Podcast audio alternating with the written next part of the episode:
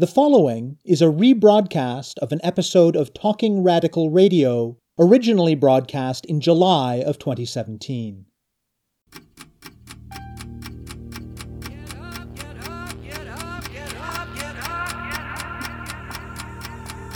My name is Scott Nye, and this is Talking Radical Radio.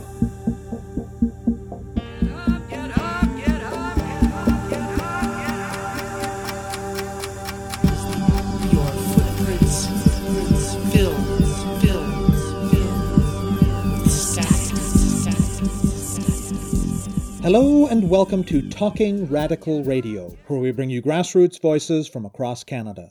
We give you the chance to hear many different people that are facing many different struggles, talk about what they're doing, how they're doing it, and why they're doing it, in the belief that such listening is a crucial step in strengthening all of our efforts to change the world.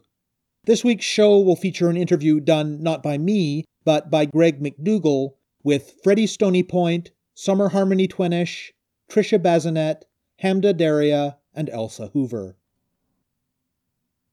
The Canadian state spent half a billion dollars to fixate the attention of Canadians on various forms of celebration and self congratulation to mark the 150th anniversary of Confederation.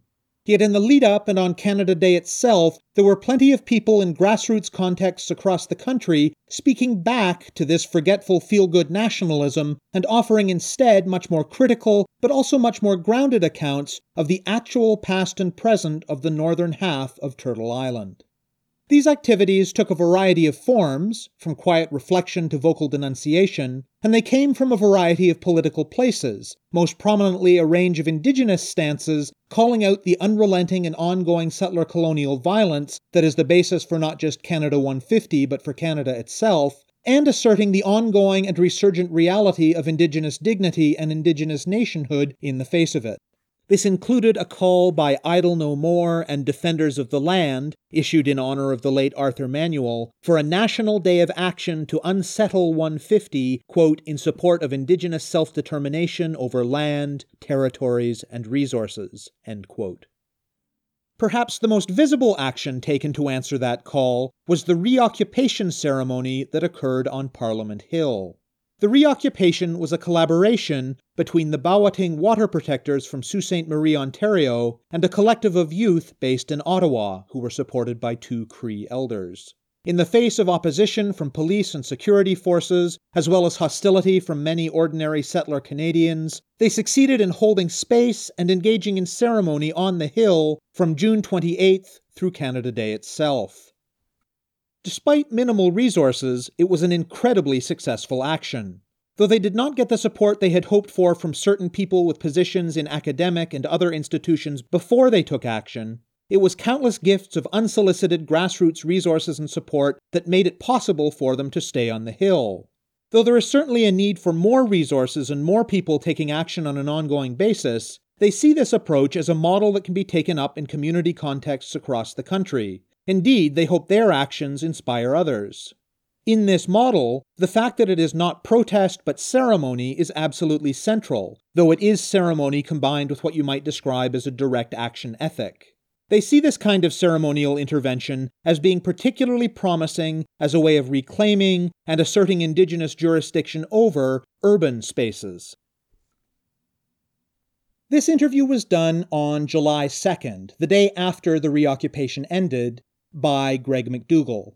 He's a grassroots media maker and community organizer in Ottawa, and you can find more of his work on the website equitableeducation.ca. The interview participants include four of the members of the Ottawa based side of the core organizing collective of the reoccupation, so not the folks from Sault Ste. Marie.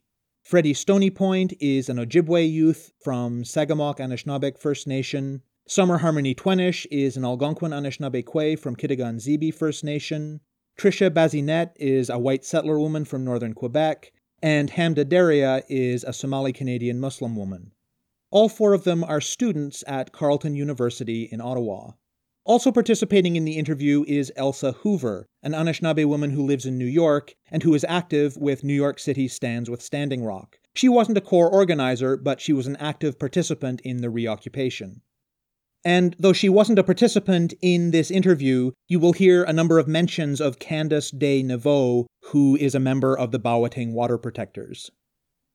This episode is condensing a much longer interview that was not originally done with Talking Radical Radio in mind, so I'll be providing a little bit more narration than I usually do to tie it all together. It starts out with the participants introducing themselves. My name is Summer Harmony Twenish. I'm a second year art history student at Carleton University. I'm Anishinaabe from Tshwedegam-Zibi, Quebec. My name is Craig Sunfine. I'm from Sagamok in Quebec, and I'm an undergrad at Carleton University. My name is Trisha Bazinet. I'm a white settler from northern Quebec and Abitibi-Témiscamingue. I'm a PhD student in Indigenous and Canadian Studies at Carleton. Hi, my name is Hamda Daria. I'm a fourth year Carleton student studying law and Indigenous Studies. My name's Elsa Hoover. I'm Anishinaabe. My family's First Nations, but I grew up in the United States and I came up from the U.S. So I'm part of a collective called NYC Stands with Standing Rock. The collective in Ottawa already knew each other and had already decided that they wanted to do something on Canada Day. Similarly, the Bawating water protectors knew they wanted to make the journey from Sault Ste. Marie to Ottawa and take some kind of action there. The genesis of the reoccupation was really about two months before Canada Day when the two groups connected. At that point, we had already met because we were planning to do something, but we didn't know quite what yet. But once you connected with them, I sent the email like right away to Freddie and then we shared the information and I think we were ready to support what they had in mind. This happened after a meeting with them. I took a train down to Toronto to meet Candace and then we had about a two hour conversation about what kind of actions we wanted. And we knew instantly that we were going to work together and that we were going to make a major statement about being Indigenous on Canada Day. And then on our end, we had a lot of people step up in different areas but for the most part, it was a very small operation, which just proves that even small movements can make a huge impact on the narrative of a national propaganda machine. They had a budget of 500 million. We had a budget of $500. as much as they ultimately managed to accomplish, the lack of resources, particularly during the initial organizing, was a major barrier. Given their connections to Carleton University in Ottawa, they were particularly disappointed that a number of people within that institution who sometimes talk about settler colonialism were very reluctant to use the resources to which they had access to actually support action on the ground. We need more resources for our collective because a lot of our organizational time and energy was spent on, you know, supporting ourselves. We're just poor students, you know, just trying to get by which makes the work of organizing transformative radical action that much more difficult. So if we had more resources, we could even start to imagine more ambitious outcomes for what we want in our collective vision. What we need is the academic community start pulling up their straps, you know, and start supporting the grassroots movement and not just talking about decolonization, actually putting the practice into action. Earlier on in the process, we did ask people within our Carleton community for help and the response we largely received was dismissive and skeptical and critical. So it's time for the academics to start walking the walk and not just talking the talk.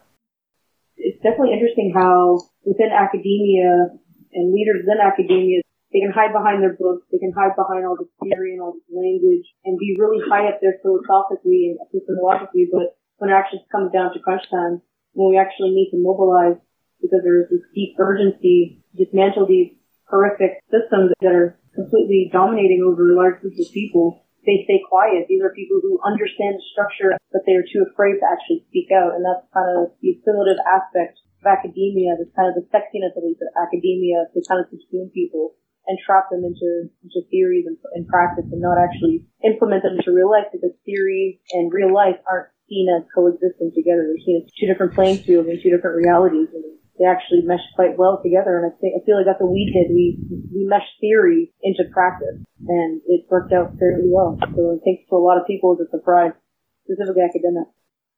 The reoccupation took place over four days. The first was June 28th. The collective called for people to meet at the Human Rights Monument and a group of more than 50 people marched from there towards Parliament Hill. They were blocked by police and security personnel, and there was a standoff for five hours. The standoff included violence committed by the police and 10 arrests. On social media, you may have seen the images of teepee poles held by both sides of the standoff. The participants refused to back down, however, and eventually managed to negotiate space to erect the teepee near the east gate of Parliament. On the second day, June 29th, the reoccupiers decided that they wanted to move the teepee. So the second day that we were in negotiations with the RCMP. The actual moving process was smooth. They actually helped us out helped us move it. We blocked Wellington Street. We had security detail block it off so then we could actually walk down and put the pole safely and securely. And that whole day was actually fairly, fairly easy. They were quite cooperative actually. So it was the last two days when things got a bit more complicated. It was the third day of the reoccupation, June 30th, that saw the implementation of stricter security on Parliament Hill in preparation for Canada Day, the day included an unexpected and, from the reoccupiers' perspective, unwelcome surprise in the form of a visit from Prime Minister Justin Trudeau. That kind of threw us for a loop because we weren't expecting that at all. So it was definitely something that was engineered to distract the narrative and the importance of what we were doing. It suddenly became all about Justin Trudeau and like they did their deed, they got his attention, they can go home our intention wasn't to get him to come visit us. Our intention was to educate the public because at the end of the day, it's the citizenry as foot soldiers essentially of a colonial system that are recycling all these narratives and it's becoming subsumed into the system and relaying it constantly over and over and over again. So Justin Trudeau can come in and have a conversation. That's his prerogative. But we were trying to come from a bottom up framework where we're educating people, we're showing them what you're doing and the privileges and the way that you can move through space within Canada, within this colonial system, is on the backs of indigenous people. So what, if you educate yourselves and you learn to dismantle those systems that are ingrained within pretty much every space we occupy, then, mm-hmm. you know, it doesn't matter what Trudeau does or it doesn't matter what the AFN does. It's people coming together to dismantle that type of system. So he definitely threw us for a loop. We weren't expecting it, but we didn't let it deter us. It actually gave us a lot of strength. The frustration that came out of it, it ricocheted off to other organizations, other people, and we were able to feed off of it and do some good. Also on that day, as they alluded to earlier, the police and security personnel became much less cooperative. When they tried to erect a second structure by the teepee, really just an open rain shelter to help keep people dry, police and security prevented it. They also forbade the reoccupiers from lighting a sacred fire, but the reoccupiers managed to do that anyway. That took a lot of strategizing as well. We were kind of looking at how the RCMP and security detail were revolving around the teepee and like at what peak times most of them were present or when they kind of dispersed. And it was, we're seeing it's more so in the evenings that there wasn't a lot of security detail on the site. So we were able to strategize collectively to figure out a way to sneak the wood into the teepee, also sneak the fire pit into the teepee, and to establish a human chain, essentially, so we put a call out through phone, through text messages, through any medium possible to quickly get people to congregate onto the hill and formulate a human chain and we were able to secure the fire. Then the human chain turned to a round dance afterwards and we were able to invite individuals who were there just to see the sound system being displayed they joined us and we were able to actually have some really good conversations with people because they didn't know what was going on. These are just passerbys and they joined the round dance and they got a first-hand experience to see that we actually aren't like angry protesters, that we're here just peacefully and what they were seeing on the news was something completely different, right? What they're seeing on the news is flashpoints of tension. The relationships that we had with the RCMP and the PPS it criminalized the way that we were establishing our initiative. It criminalized the ceremony. When these people joined into the round dance and saw all this happening, they got that firsthand experience to see that we're just here doing what we believed in. I've contextualized the wood situation in a really different way. The responsibility of taking control of the fire ended up falling on me. So I had to engage in a lot of problem solving in getting that fire started. Parliament Hill was like a Nazi occupied state where we had checkpoints and we had the enemy cutting off the supply line. So by supply line, I'm talking about, you know, managing our supply of wood. And the purposes of this was because the wood was central to the activation of our ceremony. And ceremony was a key part of us establishing our sovereignty on occupied settler space.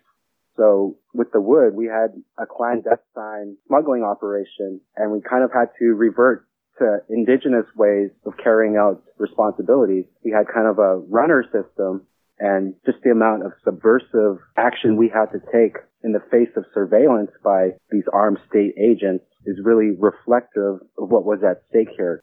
This was all about establishing ceremony on settler space. Part of being in an occupation is so many surrealistic elements become normalized. Like we have this giant flag that is kind of like fascist ideology on Turtle Island. You have these large Canadian flags like draped over these buildings and just the aggressive nationalism which is rooted in the violent dispossession and expropriation of indigenous bodies and lands and communities. The Canadian state itself is inherently violent and that was reflected in what the struggle was about, was about a peaceful reciprocal movement versus a very selfish, exploitive, competitive system of colonial ideologies. And I think a key part of our success was that we proved that through ceremony, this framework can be used in any kind of spatiality to reclaim sovereignty over urban settler space. And on Canada Day itself, on July 1st, Parliament Hill was the site of a full day of massive nationalist celebration. There was a huge crowd, many performances, appearances by celebrities and dignitaries, the whole works. Throughout the day, those engaged in the ceremony of reoccupation continued to hold space on the hill. Mostly, those attending the celebrations and the musicians on the stage ignored the reoccupiers. And as they and their message continued to be ignored, as settler colonial celebration continued to erase Indigenous realities, the reoccupiers decided that the goal of unsettling Canada 150 required a further refusal to be silenced, so they collectively began to move into the crowd and to make some noise. Eventually, now that we've established our sovereignty on the Hill, that gave us more freedom to facilitate more disruption and to unsettle more people. A lot of the people in the crowd, they all have their backs turned and it was like that the whole couple of days that we were right there on Parliament. People refused to acknowledge our presence and I mean, even though this is rooted in ceremony, this is rooted in traditional ceremony, it was still a reoccupation and it was also meant to get their attention because we were telling everybody we wanted to have a conversation. It, it was meant to unsettle 150 so how could we not play the offensive and start moving towards them and getting to really see us? And we had a die-in planned. We had these events planned ahead of time to get people to pay attention to what we were doing. And that was why we did it. That's why it goes beyond ceremony.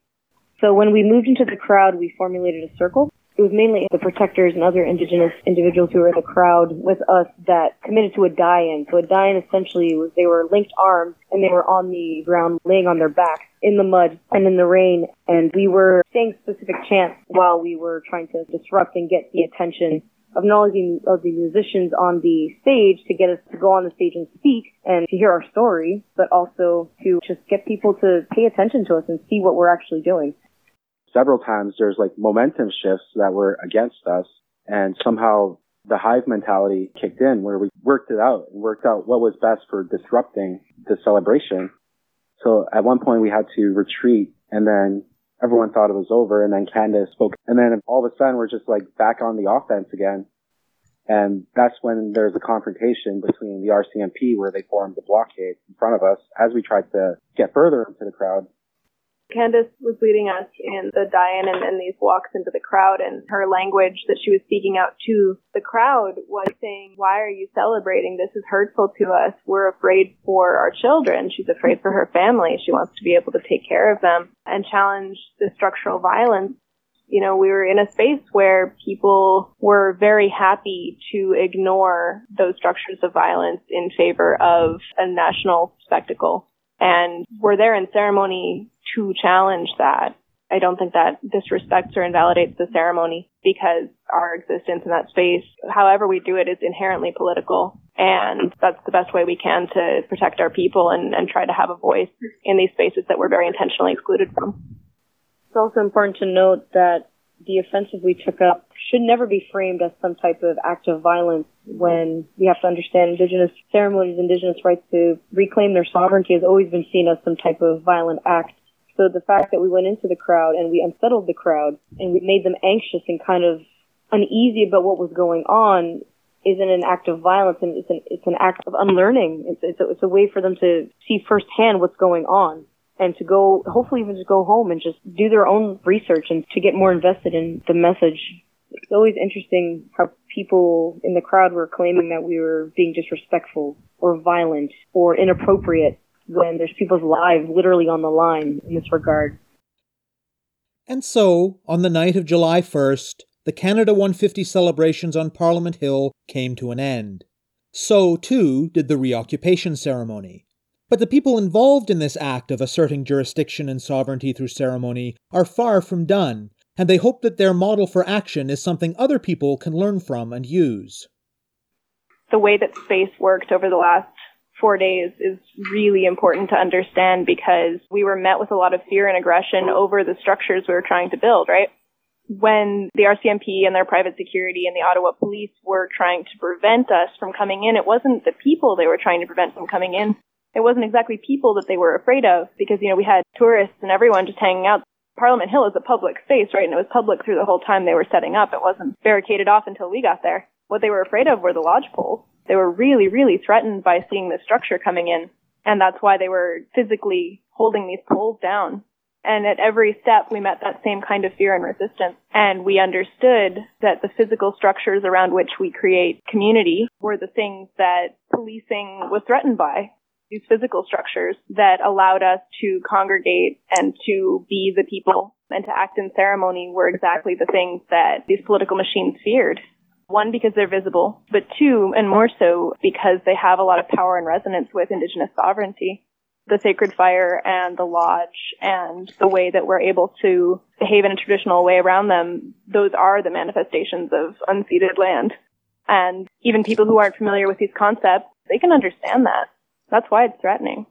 You know, and we were here totally peacefully, totally unarmed, with as much patience and friendliness and understanding as we could each individually muster, even as, you know, people were being punched in the face by racists who the police had no problem with and uh, escorted out peacefully while they were dragging away especially the most visibly brown, indigenous, and queer people among us and putting them in handcuffs inside these celebratory tents what they were really threatened by was that we really truly had indigenous structures. And we are bringing back that expression of what that hill is. That hill remains unceded Algonquin Anishinaabe territory.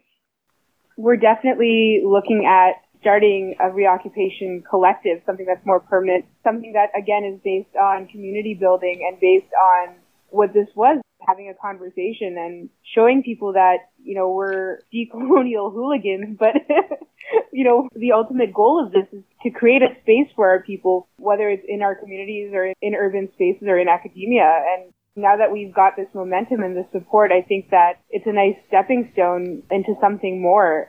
And we also want to make it clear that this is something that wouldn't be possible without resources, and we need a lot of those up until the police standoff, there was very, very little support. Nobody wanted to get involved. Nobody thought that this was going to go anywhere. Nobody thought that this was going to be conducted properly or they didn't think it was going to be safe. They didn't really understand that we were working with the Bawating water protectors who were very traditional and very based in ceremony. So we had these two aspects working together. And we also had youth leading the charge. So we made sure that this was two spirit inclusive. It was LGBTQ, specifically trans inclusive in the ceremony space. So what we want is for people to provide resources so that we can continue to do this work. We definitely need bodies and that's important, but it's also possible to be such a small group of people and to have this big dream and to actually implement it into reality. And that's something we really want to spread as a message to other youth in their own social justice movements and fights as well that even if you're just five students in high school or in university, if, if you have the drive, the will, and the strength to do it, it's very much possible. This is a framework that can work in any kind of community, centering it around youth, specifically two-spirit or queer or especially like female youth, because that was what our movement was powered from. So if you have these two elements of motivated youth who are powered by ceremony, that's a framework that could work in any kind of context as resistance. This stems from the way that our communities have always been run. Indigenous peoples' communities are always, you know, matrilineal or matriarchies. Like the women hold the communities on their back and they lead the charge. And that's what you saw, especially with Candace. There's no hierarchy when we do this. At least that's how we try to approach it. And that's very similar to a lot of traditional government structures and communities. It's so different from, you know, Western society where there's always one person who's in charge. And for a lot of First Nations, you have a role within your community and that's very much how we approach this, I would say. Everybody kind of had a role. We don't own this kind of framework. This framework, as we've proven, can work all over, you know, KK Canada. One of the key goals, both for this action and for others that answered the call from Idle No More and Defenders of the Land, is unsettling Canada. The reoccupiers explained in greater detail their understanding of what exactly unsettling means. How I see it is that Canada is imagined as settled and then it becomes law through this imaginary. And by unsettling this imagination, for example, by asserting indigenous jurisdiction, so unsettling is like reminding that what is think of as settled, which is this land, is not permanent it's something that's repeated every day and it's something that can be challenged every day. And it's like kind of lifting the dust, making room for something that was always there, which is indigenous jurisdiction over their land. I think that's exactly the way we've been understanding what unsettling means according to Idle No More's call and Art Manuel's directions for this period. And I think that the language of truth and reconciliation asserts and assumes resolve that, you know, the, the Indian question has been answered and that the machines of oppression and defunding and pollution that continue to push our communities into more and more dire situations are sort of out of sight and out of mind because these questions have been answered, right? And that the fact that we would speak the truth to the violent colonial past in Canada would necessarily mean that we must reconcile it. And we're saying we're not reconciled. We want our land back. We want to have the freedom to perform our ceremonies we want our freedom to be ourselves in urban space and reserved space and our space, which has been taken and must now, we assert, be given back. So that's what unsettling is. It's rolling back that assumption of settlement, resolve, ending, and saying that this is an ongoing process and we're going back to our traditional ways and that requires Canada to give back stolen land. You have been listening to an interview with Freddie Stonypoint, Summer Harmony Twenish, Trisha Bazinet, Hamda Daria, and Elsa Hoover about the powerful reoccupation action that took place on Parliament Hill in the lead up to and on Canada Day. The interview was conducted by Greg McDougall, and the show was edited and produced by me, Scott Nye. To find out more about Talking Radical Radio, the guests, the theme music, and the ways that you can listen, or to suggest topics for future shows, go to talkingradical.ca and click on the link for the radio show. On the site, you can sign up for email updates or follow us on Facebook or Twitter. I'm your host, Scott Nye, a writer and media producer based in Hamilton, Ontario, and the author of two books of Canadian history told through the stories of activists, Gender and Sexuality, and Resisting the State, both from Fernwood Publishing. Thank you very much for listening, and I hope you tune in again next week.